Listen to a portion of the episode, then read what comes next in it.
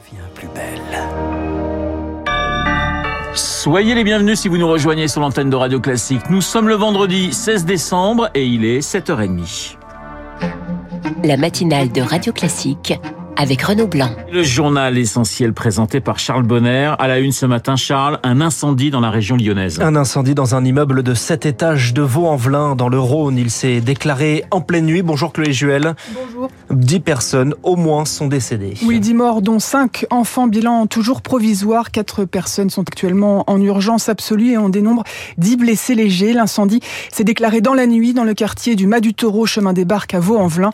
Les pompiers sont arrivés sur place un peu avant 3 3h30 cette nuit, 170 soldats du feu, 65 engins mobilisés. L'incendie est désormais maîtrisé selon la préfecture. Pour l'heure, l'origine du drame reste inconnue. La préfecture du Rhône a activé le plan nombreuses victimes. Cela veut dire que des moyens supplémentaires pour accompagner les victimes sont mis en place, leurs victimes et leurs familles. Les hôpitaux sont également mis en alerte. Chloé Juel est un périmètre mis en place par la police nationale. Charles Lefroy s'installe dans les salles de classe. Et on ne parle pas là de la sobriété, hein, mais de vétusté avec des températures négatives encore ce matin. Certaines écoles font classe à moins de 10 degrés. Radiateurs en panne, fenêtres cassées, des élèves, des enseignants en bonnet et en colère, Victoire Fort. Dans l'Oise, c'est face à un groupe de petits bibins d'hommes qu'Eva a fait classe. Manteau, euh, tour de cou, euh, moufle ou gants pour certains qui voulaient les garder dans la classe. Une chaudière a rendu l'âme. Alors pendant trois semaines, l'institutrice déléguée syndicale SNUP est passée au système D avec des chauffages d'appoint. Donc on éteint tout pour éviter les risques d'incendie la nuit. Quand ça gèle et qu'on est dans des températures négatives, bah, le matin on arrive dans les locaux, il y a 9 degrés. Et cette situation provisoire l'inquiète. Moi, il bouge dans la classe, c'est de la maternelle. S'il y en a un, il passe, il bouscule l'autre, l'autre il tombe sur le radiateur du, de bain d'huile. Enfin, il se passe quoi? Ce qu'on aimerait bien, c'est un cadre réglementaire d'un seuil minimal et d'un seuil maximal de température dans des locaux d'enseignement. Un chauffage en panne, une fenêtre cassée, à chaque fois ce sont des cas isolés, mais fatigués, lassitude ont gagné les enseignants. Charlotte enseigne dans les Yvelines, elle aussi a froid dans sa classe. On rentre chez soi, on est mais complètement épuisé, on met trois heures à se réchauffer. C'est un métier que je fais depuis un an. Bah, je me rends compte que au quotidien, il faut se battre juste pour euh, exercer son métier dans des conditions correctes. Une consolation peut-être. Ce soir, profs et élèves seront en vacances. Et avec ce départ en vacances, c'est classé orange dans le sens des départs. Aujourd'hui, en Ile-de-France, par euh, Bison Futé, dans les trains, c'est la grève à la SNCF des aiguilleurs. Euh, mouvement peu suivi. Seule une vingtaine de TGV sont annulés. Demain, sur 650 prévus en circulation. Charles, les consultations continuent sur les retraites. Le gouvernement devait présenter sa réforme hier, mais tout est reporté au 10 janvier. D'ici là, Elisabeth Borne continue de recevoir opposition et syndicats, mais sans grand succès. Les lignes ne bougent pas, même s'il reste encore, selon Olivier Dussopt, le ministre du Travail, des points à arbitrer Zoé.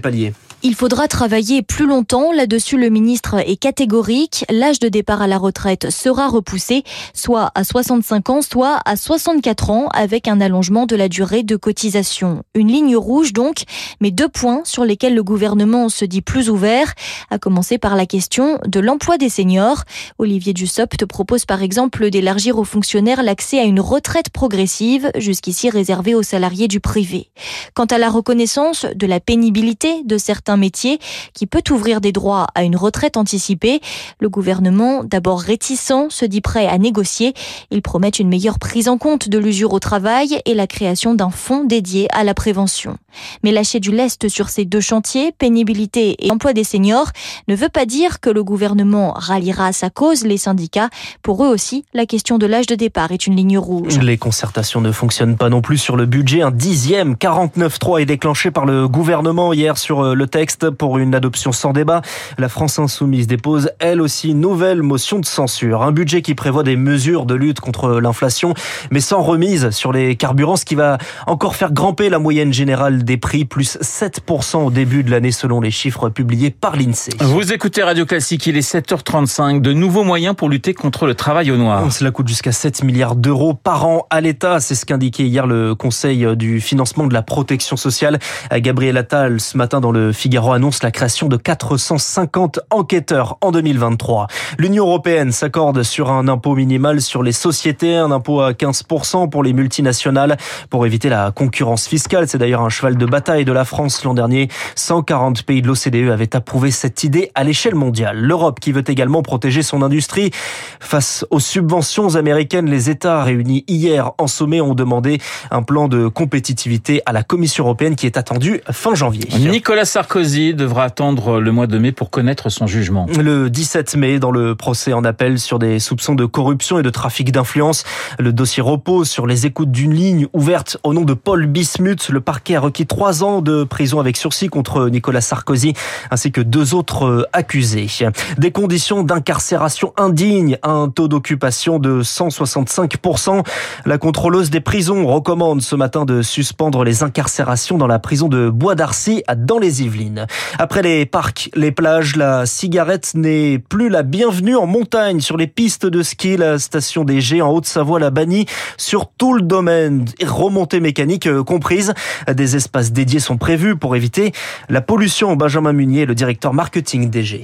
Au dernier ramassage, on a encore trouvé 3000 mégots sur le domaine. C'est seulement ceux qu'on a retrouvés. Donc euh, voilà, on a dit euh, partons sur une interdiction globale avec des zones fumeurs quand même prévues sur le domaine, au nombre de cinq. Il y a un aspect santé aussi, de tabagisme passif sur les remontées mécaniques. On le voit dans les files d'attente ou, des gens qui fument sur les sièges à côté d'autres personnes sans leur demander leur avis. On espère que tout ça va s'autoréguler grâce à cette interdiction. On n'est pas le premier à le faire dans le monde. Hein. Les stations nord-américaines, en Nouvelle-Zélande, au Japon, ça fait déjà depuis une dizaine d'années qu'ils font ça. On est juste les premiers en Europe et on est content de montrer la voie. Propos recueillis par Julie Drouin. Charles Hill voulait bannir le mondial de leur ville. Certains maires préparent des écrans et des fan zones pour la finale dimanche contre l'Argentine. Ce sera le cas à Châteauroux, Dijon, Toulon ou encore à Troyes. Un match avec quelques incertitudes. Adrien Rabiot a repris l'entraînement, mais c'est désormais, désormais Kingsley Coman qui est malade. Dans le camp d'en face, Lionel Messi était absent de l'entraînement pour des douleurs aux ischio-jambiers. Et je vous rappelle l'information principale de ce journal. Un incendie déclaré cette nuit dans un immeuble de 7 étages de Vaux-en-Velin. 10 personnes sont décédées, dont 5 enfants, 170 pompiers sont sur place.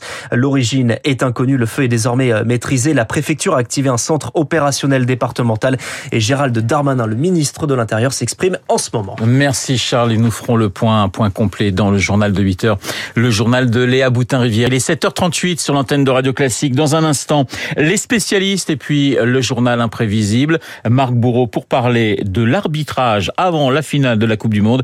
Et puis, je recevrai Gaspard Estrada pour évoquer l'Argentine, notre adversaire. À tout de suite.